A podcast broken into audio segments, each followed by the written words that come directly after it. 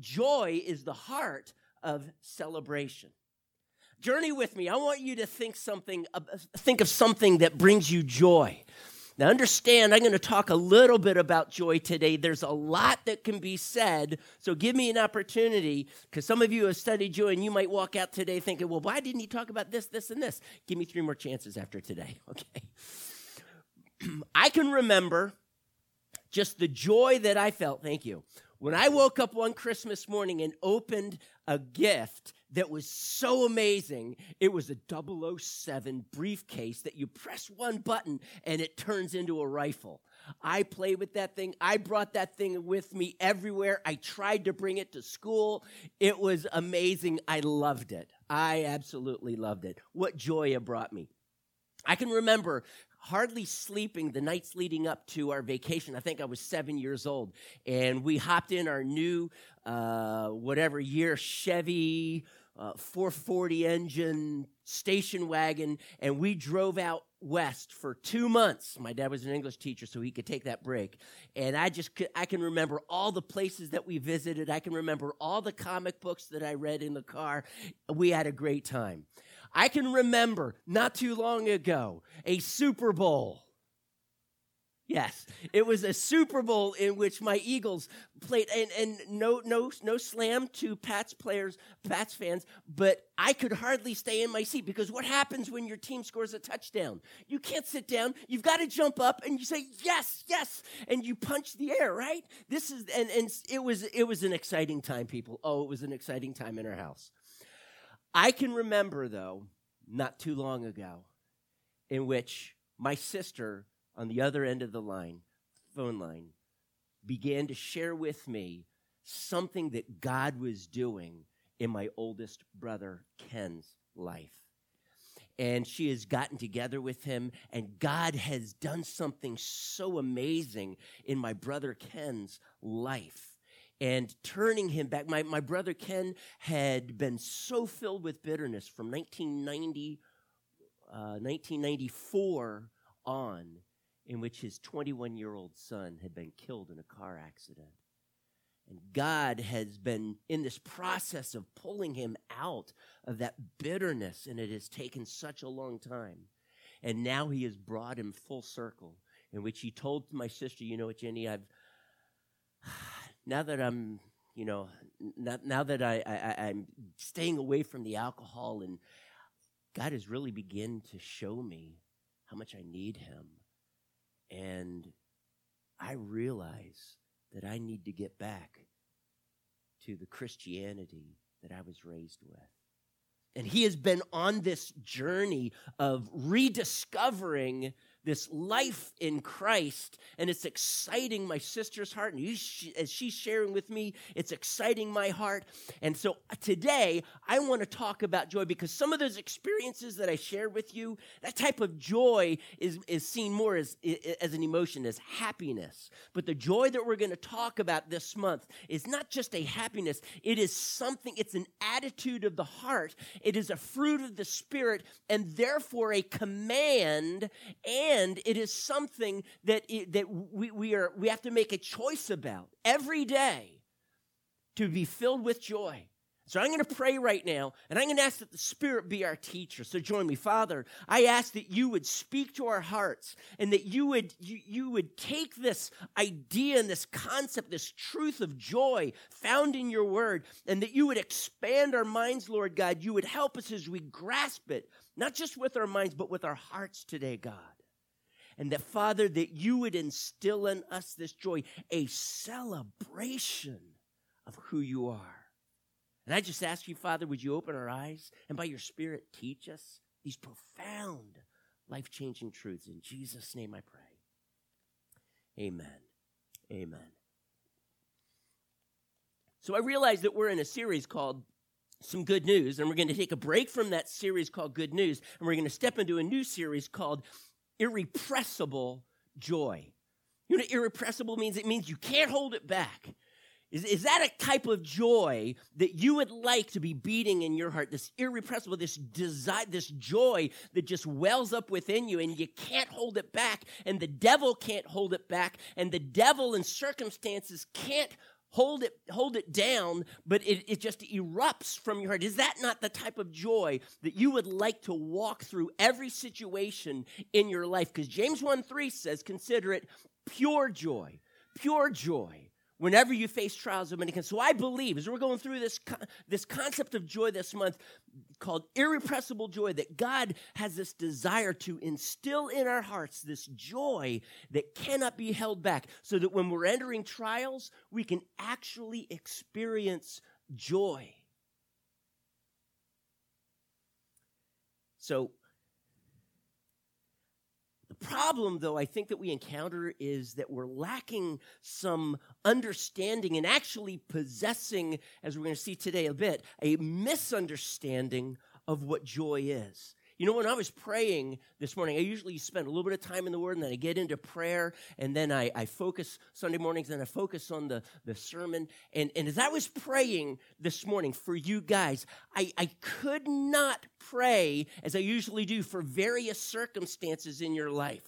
Forgive me for that. But all I could pray for as I just stood in my, my family room and no one else was downstairs was just lifting my hands and just asking God, fill us as your church with your joy. I began walking around the downstairs praying, God, fill these people with your joy.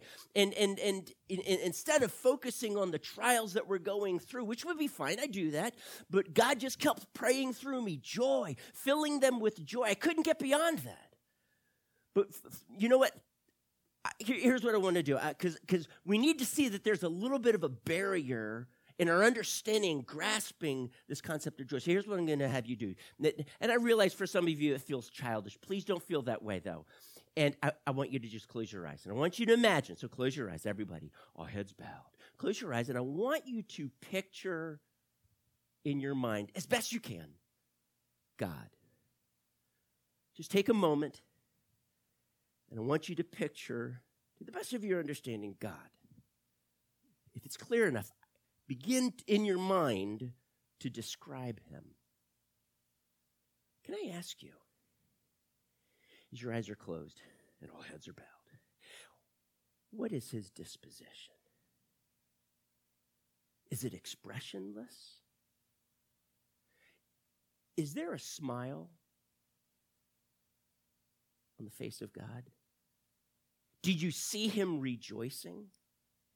Let me ask you this do you see him laughing? You can open your eyes. Here's the sad truth most Christians never picture God that way. They don't picture him with a smile on his face. They don't picture him rejoicing, and they never picture him laughing. Can I just ask you this? Are you made in the image of God? Church, are you made in the image of God? Yes, you are. Do you ever laugh? And I realize going through hard times it can be hard, but do you ever laugh? And if you're made in the image of God and you laugh, can you not understand the, the heart of God? And I love the way one person puts it. He says, There's an irrepressible laughter in the heart of God. Now, much of the time when we're reading laughter, due to the context of, of, you know, in the Jewish community, laughter is many times a mockery. When God laughs from his throne, he is mocking. But the, I want you to understand the joy in the heart of God. And if we can't grasp the utter, irrepressible joy in the heart of God, even where he would laugh with his people, we're, we're going to miss this understanding of joy for us, and we will not be able to walk in it because of how we are viewing God. We are made in His image, church. The fruit of the Spirit includes joy, which tells me that this is something that we need to fight for because the truth is, as we grow up, some, well, let me back up. When we were younger, do you remember those times of laughter and joy and running around and playing? J- just having so much fun. I also remember the times of getting into fights with my brothers. Okay, I understand that. But what joy that there was. Um, and it was more than just looking forward to opening gifts from under the Christmas tree, right?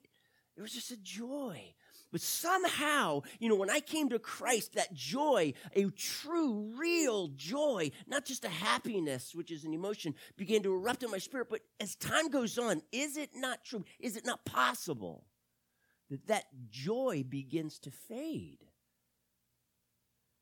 It begins to fade for a number of reasons. It, it begins to fade because of life's trials, failures, hurts, heartaches, and even familiarity begins to steal away that childlike joy.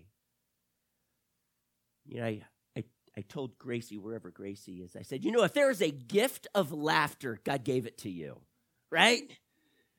Oh, what a joy to be able to laugh and enjoy his presence. How many of you laughed around your Thanksgiving meal? Oh, I hope all of you did. What a time to be able to celebrate his, his, his abundant goodness and to feel that joy in our hearts.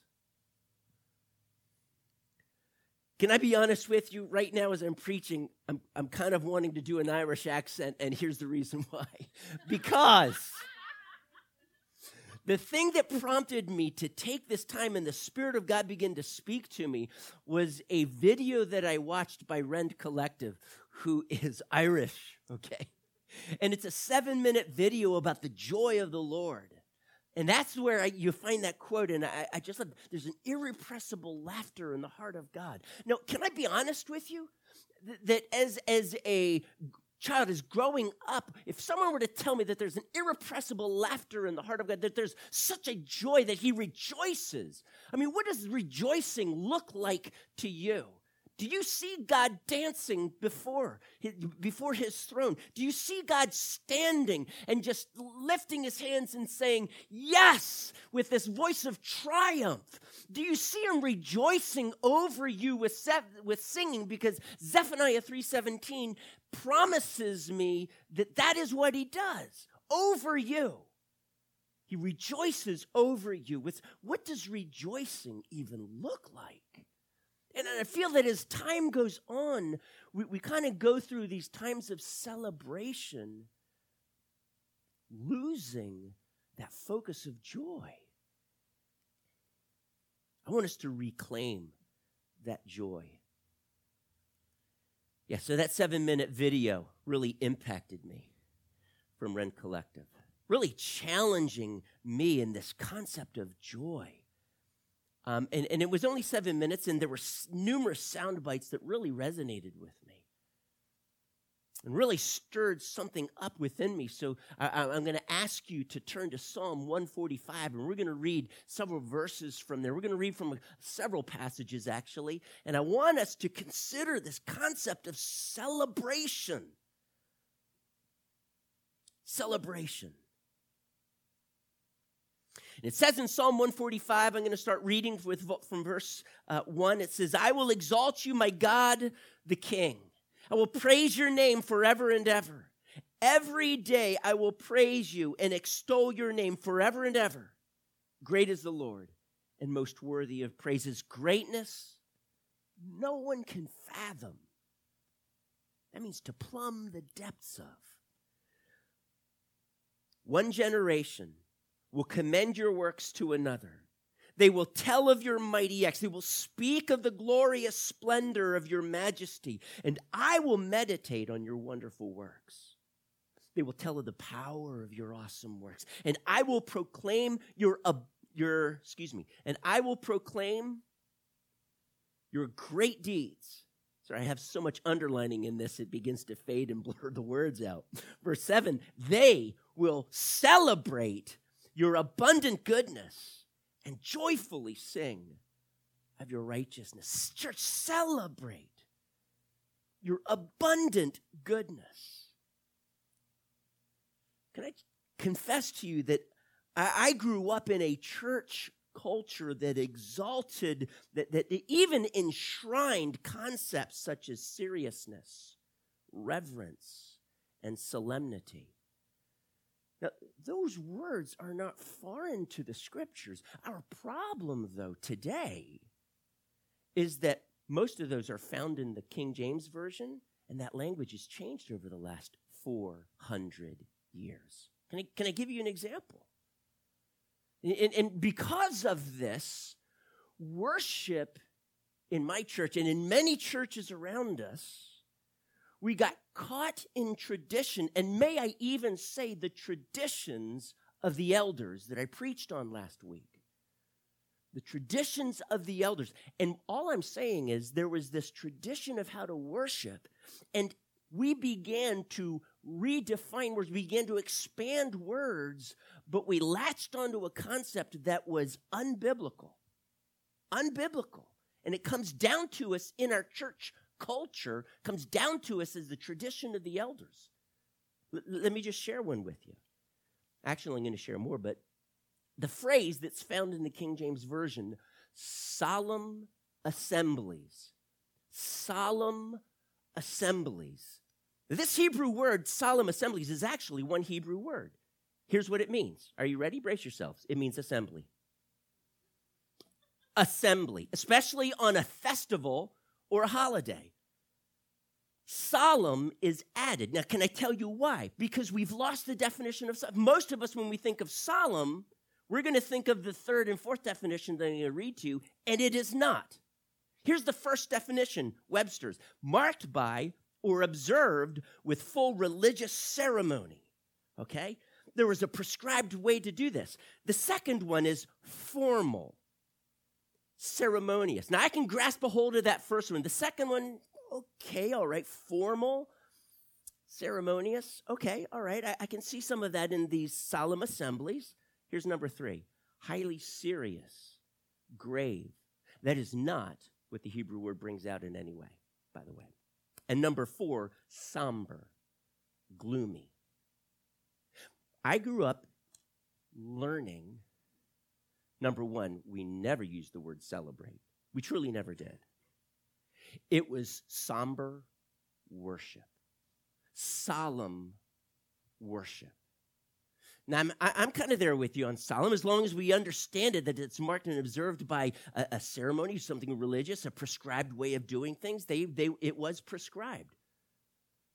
But joy would not be a part of that as far as my upbringing goes. And the focus was on this concept of somber. Do you know what somber means? Let me tell you what Webster says somber means. Two, two definitions. Number one, very closely related. Number one, dark and gloomy. Number two, grave and melancholy. Here is what I have to say about that there is no such thing found in the Bible anywhere concerning somber worship. You never find it, it is nowhere to be had. Our God is not a somber God. He is somber worship is unheard of. It is a tradition of the elders. It comes to us through church culture. And whenever church, remember what Jesus said? He rebuked the Pharisees because they adhered to the tradition of the elders, even when it contradicted the word of God. Somber worship contradicts the word of God. Do you know that the word reverence, I'm all for reverential worship as long as we understand what that word means. It doesn't mean somber. Reverence, to revere the Lord, means you honor the Lord. Whatever He commands us to do, we honor that. That is revering the Lord. Psalm 1, excuse me, Psalm 47 1. This is the command of the Lord.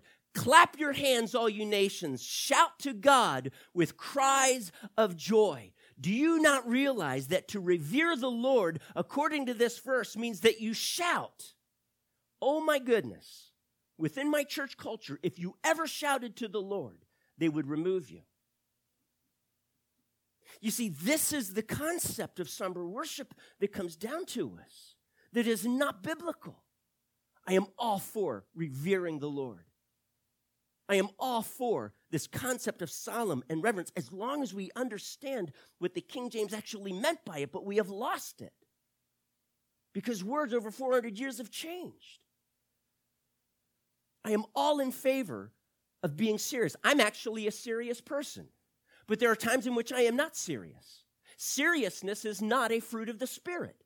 Scripture says, be alert. Your devil, your, your enemy, the devil, prowls around like a roaring lion. Being alert is not a fruit of the Spirit. It is a command that we do. So, what I'm getting at is this joy. That is something that is birthed from the heart of God and, and, and we, we, we will fail at truly grasping it if our upbringing, like mine, was all about somber worship. We will be missing we will be missing something at the very heart of God. Turn with me for just a moment to Leviticus chapter 9. Leviticus 9, yes, an amazing passage here. In Leviticus 9, we see for the very first time Aaron, the high priest, with priests gathered around him, offering the very first sacrifices. And there's burnt offerings and guilt offerings and sin offerings and grain offerings and wave offerings and, and all of this that they are doing, uh, pouring the blood out and, as, and, and the rich symbolism and pictures, the shadows, if you will, of that blood and these sacrifices and why they're doing it. And for the most part, these sacrifices have to do with atonement. That is this reconciliation and therefore forgiveness that God extends to us as his fallen creatures. As these sacrifices are laid on the altar and sacrificed to him, it says in verse 23 Moses and Aaron then went in, excuse me, then went into the tent of meeting. When they came out, they blessed the people. Listen to this. And the glory of the Lord appeared to all the people. Now, we don't know where that was. The tent of meeting was initially that tent that Moses and only Moses went into. Joshua stood outside of it, okay? And the glory, the, the, the, the Shekinah glory would come down, the cloud would come down upon that at the entrance, and Moses would meet with God face to face. Now, as they constructed the tabernacle, the tabernacle became known as the tent of meeting. And that's where not just Moses, but the priests, Aaron in particular, as high priest, would meet with God. Now, where this glory shows up, we don't know. It may have been at the entrance, we don't know. But listen to this fire, fire came out from the presence of the Lord and consumed the. It didn't just burn it, it consumed it. It burned up so ferociously, gone. It burned it up. It consumed it and the fat portions on the altar, which belonged to the Lord. Now, I want to ask you, don't read anymore, heads up, don't read anymore. I want to ask you, how do you think the people responded to this? In my upbringing, it would be to stand there and say, wow. Wow. But they did neither of those. Two things they did. The first thing they did was they shouted for joy. The second thing they did is they fell face down. What two opposite reactions to the fire of God coming from his presence, his glory, consuming the sacrifice. Now, I might be reading into this, but I ask questions. Why would they shout for joy? Can I just tell you this?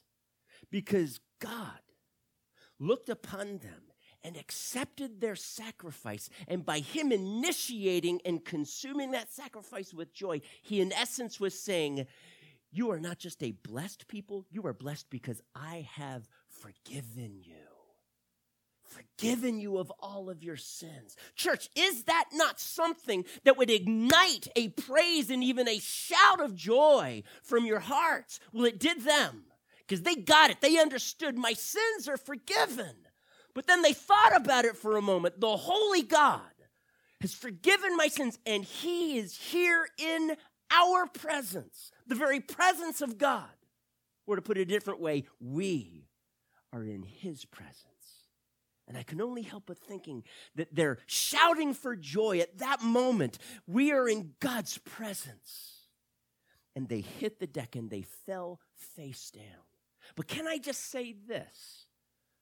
That there are numerous passages in Scripture that tell us that there is joy in the presence of the Lord okay? It's not just this sense of awe that grips me and causes me to fall on my face.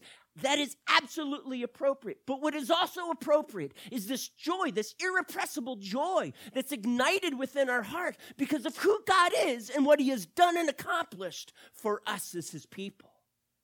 So the people understood. They got it.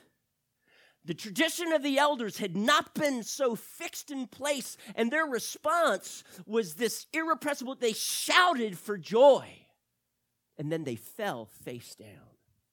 That's what the Bible tells us. I'll read it if you don't believe me. It says, And when the people saw it, they shouted for joy and fell face down. This concept another concept of a solemn feast that doesn't mean a gloomy feast. You see, they had numerous feasts in the, on the religious calendar. There were times set aside for celebration, celebrating your abundant goodness. Psalm 145 7 said to us. This solemn feast wasn't a gloomy feast, it wasn't a grave feast, it wasn't a serious feast. These feasts were actually filled with joy. This word solemn in the Hebrew is actually a different word from solemn assembly. It's two words. It has to do with feasting, but this word solemn actually means to observe a festival. Listen to this. By implication, get a load of this. It means to be giddy. To be giddy. I'm not making that up. I'm not, tr- I'm not reaching for some really whacked out Greek scholar who's out of his mind and just wants to read things into the Hebrew. No, this, this is, you can look up in your Strong's Concordance, if you will. And the he, and the he, when they get into the Hebrew, by implication, test this. It means to be giddy. There is in the heart of God this giddiness, this joy, this desire to express this joy. And that's what he's calling the people to possess during these feasts. Let's go back to the image of God. In the image of, we, we as his people are created in the image of God. And if I look within me and I see something of that, that is not sinful, celebration, laughter, irrepressible joy is not sin, actually commanded in Scripture, then I have to ask, what is this in my life that is reflected from God? You see, it's because God laughs. God is giddy. God is filled with joy. God has this desire to rejoice to, to dance before his people, to, to exalt, to, to declare his abundant goodness to us so that we would be captivated by that. So when you close your eyes and you think of God, don't misunderstand me. If you think that I'm trying to say that God is not holy, you have misunderstood the very heart and nature of God. Do you, do you see how important this is? To say that God is a rejoicing, celebrative God, if, if that is in any way opposed to your concept of revering God, in some way opposed to your understanding of God's justice and His holiness, then there is something within your heart that God is wanting to realign with His Word. This happened, this had to happen in my heart. I remember as a teenager, I given my heart to the Lord, and I went to a, a Lamb concert. Do you know who Lamb is? Wow, you're like, who is that? Lee, do you remember who Lamb is? Thank you, brother. Anybody else? Lamb, the group called Meredith, thank you.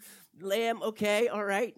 Lamb, they are a messianic uh, um, Jewish uh, two guys band and they they played Jewish music and it was it was celebrative. You wanted to get up and dance and you wanted to lift your hands. You wanted to shout for joy. Uh, but they also had songs that were so captivating in the in the who God was, causing you to to want to just bow down in worship of this amazing, awesome God.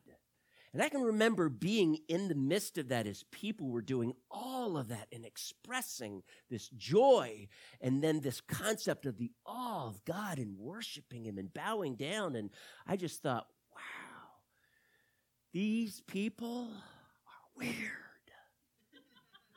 That was my thought. And, and in my heart, I began to judge them because I had this impression of who God was and how we were to approach Him, and everything that they were doing was contrary to how said God had to deliver me from that. Shouting for joy, and yet falling on our faces in the presence of God.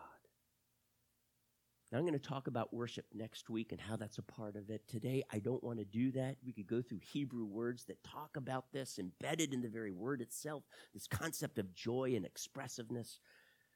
But Zephaniah 3:17 it says, "God rejoices over me with singing." That image of God that I challenge you to, to just think about it. Did you see him in any way rejoicing?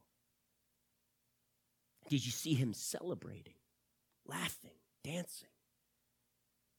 Because if not, I believe this is the degree to which our adversary has plundered our joy.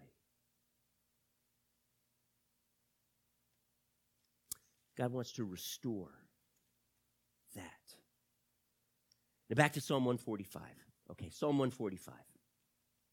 Can I be honest with you? This is one of my favorite Psalms. I've got a number of them. Psalm 27, some others, man, just love it, love it, love it. This is a command. This, this is a picture of the, the congregation, the, the people of God, as they are gathered to celebrate. So I want to ask you, as you read through that, we read the first seven verses. How do we celebrate? We celebrate by remembering meditating, talking about his wonders, his awesome works. In our Thanksgiving,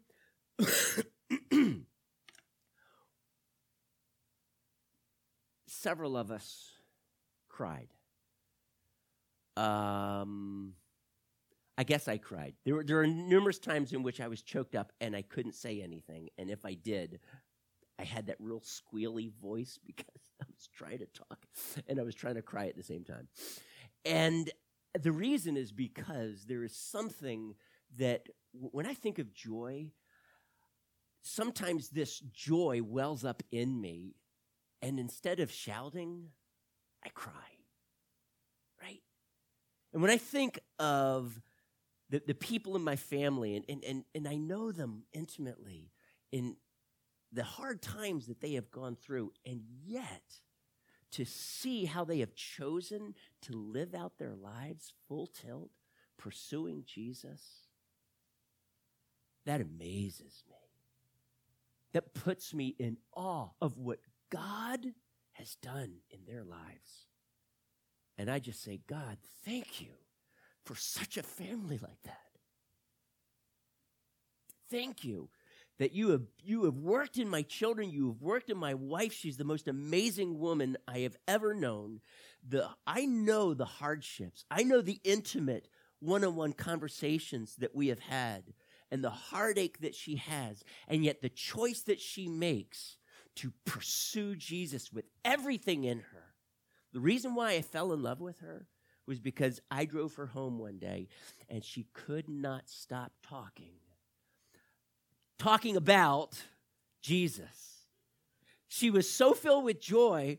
I remember, I distinctly remember pulling off the exit, thinking, I'd known her for two weeks.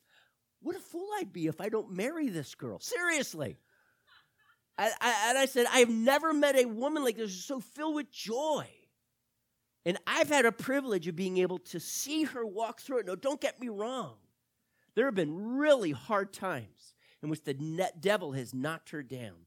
And every single time she has stood back up and she has rejoiced in the Lord. Man, that is God's joy. Because God has done something in her life. And she is she's captivated by that. And that's that's who she is. That is what God has done in her life. She celebrates the abundant goodness of God. She has written books and books and books and books and books about celebrating, celebrating anything and everything, okay? And she she doesn't just say celebrate, she's got a thousand different examples of how you can do it. And, and Laura's helped out there as well. And, and our two families and how we celebrate Christmas and what we do on Thanksgiving Day. And, you know, it, it, it's, it's about celebrating the abundant goodness of God. So, why do we celebrate? Let me read verses 8 and 9. The Lord. This is his covenantal name, Yahweh, that became very personal to the Jewish community from the time of the Exodus on. Yahweh is gracious and compassionate, slow to anger, and rich in love. The Lord, Yahweh, is good to all. He has compassion on all he has made. And so, the very next verse all you have made will praise you, O Yahweh. That's why. Because God is gracious. The very character of God compels us. As we see that character displayed in, in what, what does it say here? um, commending your works, your mighty acts, your glorious the glorious splendor of your majesty, your wonderful works, your awesome works, your great deeds, your abundant goodness, your right all of these things describing the display of the very character of God that he is a loving God and yet he is a joy-filled God. And because of this display of his glory and his majesty, we are compelled to celebrate these things and who God is and what He has done. But you know what? Joy does not come to us naturally. Our flesh tends toward cynicism and criticism, doesn't it? Our flesh has us focus on pain and the suffering of life. Our flesh pushes us to self, not God. For that reason, joy is given to us as a command. And it's a fruit of the Spirit. It's something that the Spirit of God has to develop within us because it doesn't come naturally to us. We fight it. And that's why I say this month, I pray and that's all that I could pray this morning as I was praying that, that God would help us as his people, as his community, to reclaim this concept of joy and expressed in celebration. because it's not natural for us to walk in joy, but yet the joy of the Lord is our strength. You see, joy is a decision, Re- rejoicing is a decision, celebration is a decision. And actually, days in the Old Testament were set aside for it. So it's purposed. It's planned. Turn with me. We're gonna. We're just gonna read a few verses. I'm gonna say a few comments. We're gonna conclude, and we're gonna move on into praise and worship. But Nehemiah, about 75 years, or a little bit, a little bit more than 85 years after they have come back to the Promised Land, after the exile, Babylonian exile, Understand how hard those 70 years were in captivity. And they come back, they've built the temple. Excuse me. Nehemiah has arrived and he is trying to bring a, a restoration of various sorts into the nation of Israel. They have been so oppressed, and now God has poured out his favor upon them again. And so they set aside many days. And in chapter 8, on the first day of the seventh month, which would mark the Feast of Trumpets, on that day, they took their shofars and they blew those shofars. and, and, and, there's a sense of awe and majesty with that, but there is a sense of joy and celebration and dancing as well when you blow the shofar. How many of you have ever heard shofars? I mean, there's all different pitches, but shofar is blown, and they're strong. They're strong horns, and these are these were their trumpets, and they're commanded to blow them. They would read the word of God on that day, and they would they would have sacrifices, and they would feast.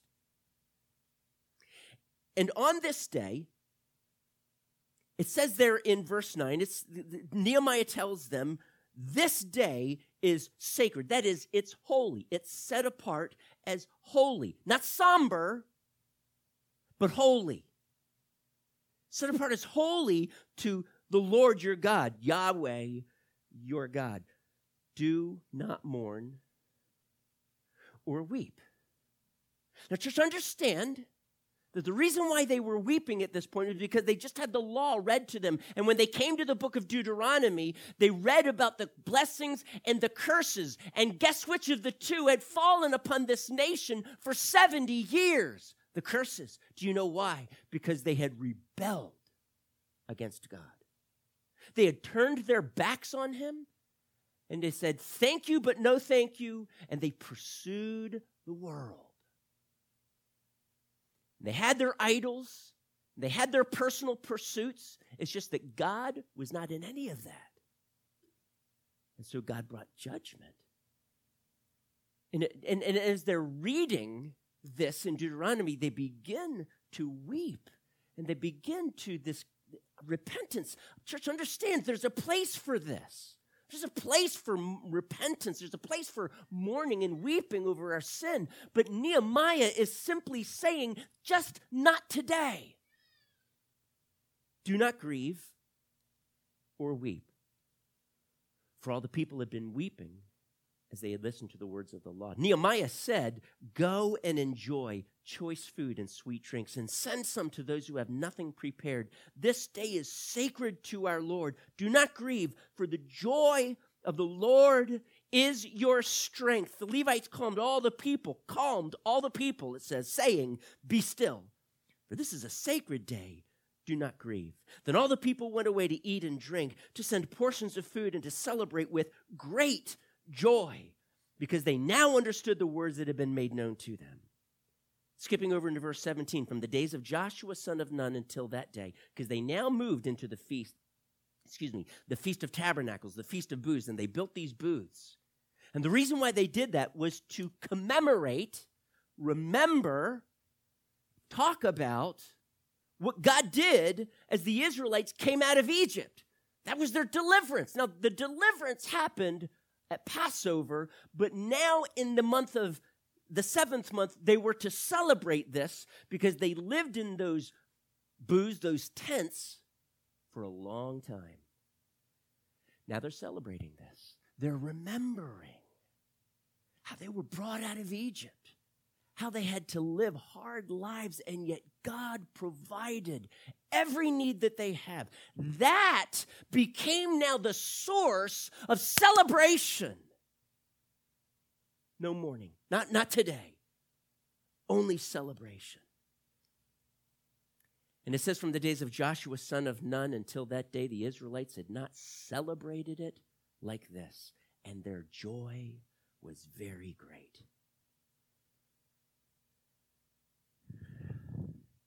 I tell you what, church, if you were to thoroughly contemplate, meditate on your personal deliverance from your sin, and the grace of God that rescued you and pulled you out of darkness. I mean, the truth is, some of you have more wow type of testimonies than the rest of us. But you know what? In God's eyes, they are all wow. Because Christ redeemed and set us free and pulled us out of our sin to set our feet upon the rock of Jesus Christ. That is cause for celebration. And so Nehemiah, that's what he called them to here. So here's my question to you What is holding you back from that type of a joy? I may not answer your questions today and maybe not even next week. Hopefully, most of them by the end of the month. But you know what?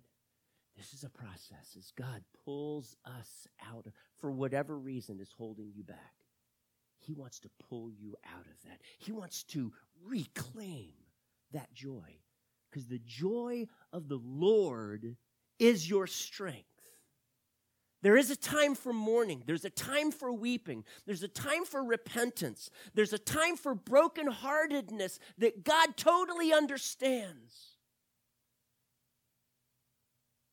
Today, my question I'm going to conclude with is what's holding you back from a joy, this irrepressible joy that we see as the focal point of celebration? Because it all comes back to Jesus Christ. All of it. All of the feasts, the solemn feasts, the, excuse me, the giddy feasts, that's what the Hebrew means, they all point to Jesus, all of them. And Jesus is our Redeemer. He's the one that called us out of everything that the devil wanted to do to break us and destroy us. That's what he delivered us from. That's what he's, he's calling us to this inheritance. And part of that inheritance is this joy. Let the Spirit of God allow that joy to be birthed in your heart. We're we just celebrated Thanksgiving. We're coming down the home stretch, what, three, four more weeks before Christmas. May you, and I want to challenge you, may you find Christ at the very heart of your celebration. Because if you can do that, you will find joy welling up in your heart. I hope that you're going to have opportunities to release and express that joy in shouting for joy and falling on your face in awe before the presence of God. The joy of the Lord is our strength. If you were to do a word study on this word rejoice, very quickly, here's what you would find. The book of Psalms has, has this word more than any other book, hands down. More than any other book. But if you do a word study on the past tense, rejoiced, past tense, Psalms has it one time. One time. And all I'm saying is this God wants joy in your present. For many of you, it's in your past. You can remember when you rejoiced. But God wants that joy and that rejoicing in your today, not just your yesterday. Okay? Can you stand with me? Band, if you could take the stage. I want us to move now into uh, more of a celebration, a, a praise time, and then we're going to excuse me, then we're going to conclude with uh, the Lord's Supper, the communion. Father, thank you for this gift of joy, this fruit of the Spirit, joy, this laughter, this enjoyment of who you are, the very character of God, expressed in all that you have done for us. For that reason, God our Savior, we celebrate your abundant goodness.